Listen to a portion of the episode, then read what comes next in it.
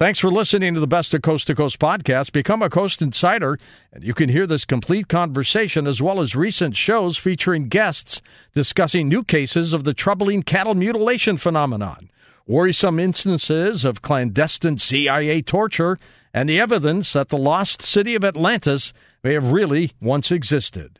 Check out these programs and many other fascinating episodes waiting for you in the Coast to Coast archive by heading over to coasttocoastam.com and signing up for Coast Insider. Now, here's a highlight from Coast to Coast AM on iHeartRadio. Welcome back to Coast to Coast. We've got a great couple hours for you. James Barrat, a long fascination with artificial intelligence, which came to a head in his life in 2000 when he interviewed inventor Ray Kurzweil roboticist Rodney Brooks, sci fi legend Arthur C. Clarke. Now, Kurzweil and Brooks were optimistic about a future they considered inevitable. Clarke was not so sure, saying, I think it's just a matter of time before machines dominate mankind, he said. Intelligence will win out. James Barrat has spent the last 13 years researching the future of mankind and robots. And James, is it a bright future for us, or should we pack up right now? it's good to be here, George. Um, Thank you. You know, the future is in our hands, uh, uh but unless we make good decisions now, um, it will. We will. It will be in the machine's hands. Well, in our final in- invention, you're really concerned about artificial intelligence. Yeah. Well, I my, my book is about trying to uh, get people to understand that artificial intelligence is a dual use technology it's it's capable, and that's a technology that's capable of great good or great harm, like like nuclear fission. You know, yeah, fission, fission is the power behind nuclear power plants, nuclear we- and and nuclear weapons. So uh, we need to think of AI more in more like fission than like you know car manufacturing. It's not uh, it's not uh, benign. What makes these machines so intelligent? I mean, it just boggles my mind that through chips and computers yeah. that they can make things that are so realistic and they just yeah. you know they just keep getting better and better and better how how do they and, do that and you know i'm i'm despite the title of my book i'm actually very very uh, i'm fascinated by artificial intelligence i think it's an incredible technology um, or set of technologies well it's it's a bunch of uh, you know there's a bunch of things that go a bunch of things that go into the secret sauce for AI. One is uh, advances in computer chips.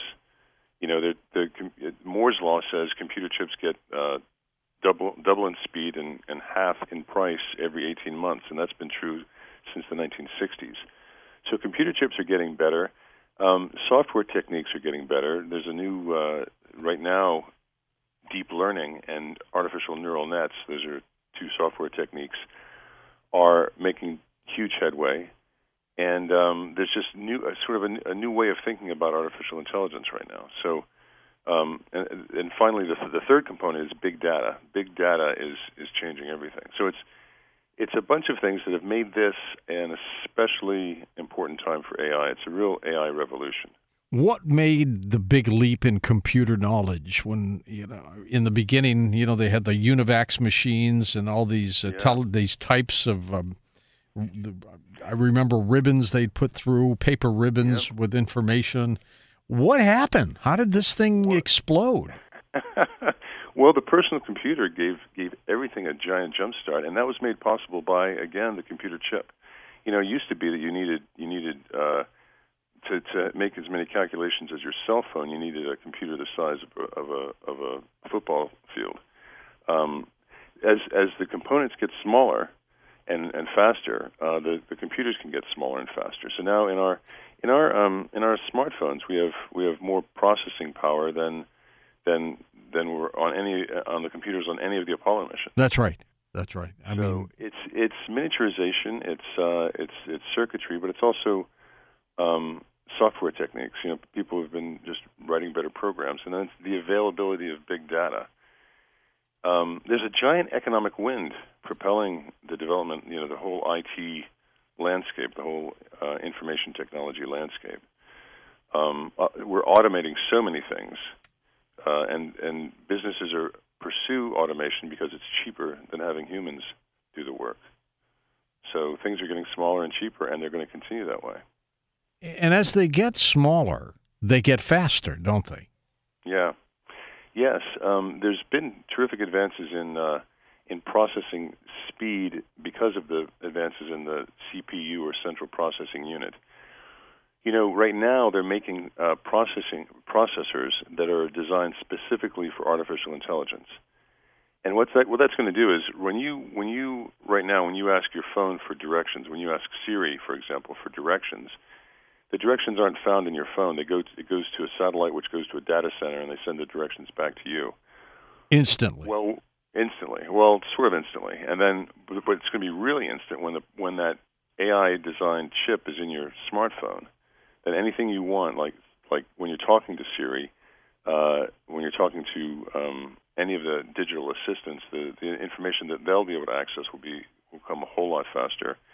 Any of the processes like navigation or object recognition or translation, uh, all that will be faster. You know, simultaneous translation is coming up, so that um, you can you, you can be on Skype with someone in Russia, for example, or or China, and your your your computer will translate what you're saying simultaneously, and it will translate what they're saying simultaneously.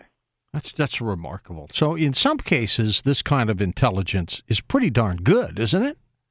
You know, it, it is, and that's why it's it's dual use. You know, it's it's it's in the short term, uh, it's going to make our lives better. I mean, it's just really handy tools. Um, self-driving cars are going to make far fewer accidents on the highways. Oh know? gosh, that scares the heck out of me, James. and I, I am well, opposed get, get to ready. I am opposed to self-driving trucks because I don't want our truck drivers to lose their jobs. That's that's right. You know there are five million professional drivers in the United States. Truck drivers, limo right. guys, everything, and women, yep. yeah. delivery delivery people. Um, all the all that's going to unfortunately they're going to be unemployed. You you see say. that coming. You feel that, don't you? Oh yeah, absolutely. There's you know every state right now is uh, they're passing legislation to allow self-driving cars and trucks on the road. And there's a giant again. There's there's lobbyists in Washington working for the the, the people making self-driving cars and computer technology that are making sure these laws get passed. Um, it's it's it's going to happen, and then we're going to then people who who are who are professional drivers are going to have to figure out what else what what else they can do. What it's, it's, not just it's not just them. It's uh, you know there are five million bookkeepers, uh, back office uh, accounting operations people. They're all going to be unemployed. Um, it's going to be it, factory workers. You know, you know that story. I mean, oh yeah, look what happened there. Yeah, Foxconn, which is the biggest contract manufacturer of electronics in the world, they make the iPhone. Uh, they just bought thirty thousand robots to replace thirty thousand workers. Oh my God! So, and and in the long run, it's cheaper to buy the robots, isn't it?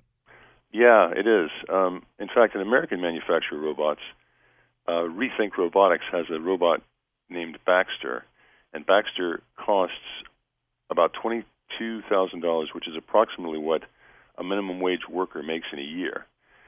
Except Baxter works around the clock. You know, he works three shifts instead of one shift. Yeah, you, that's right. You can work him never, day in and day out. Yeah, never takes vacation. And doesn't whine and complain.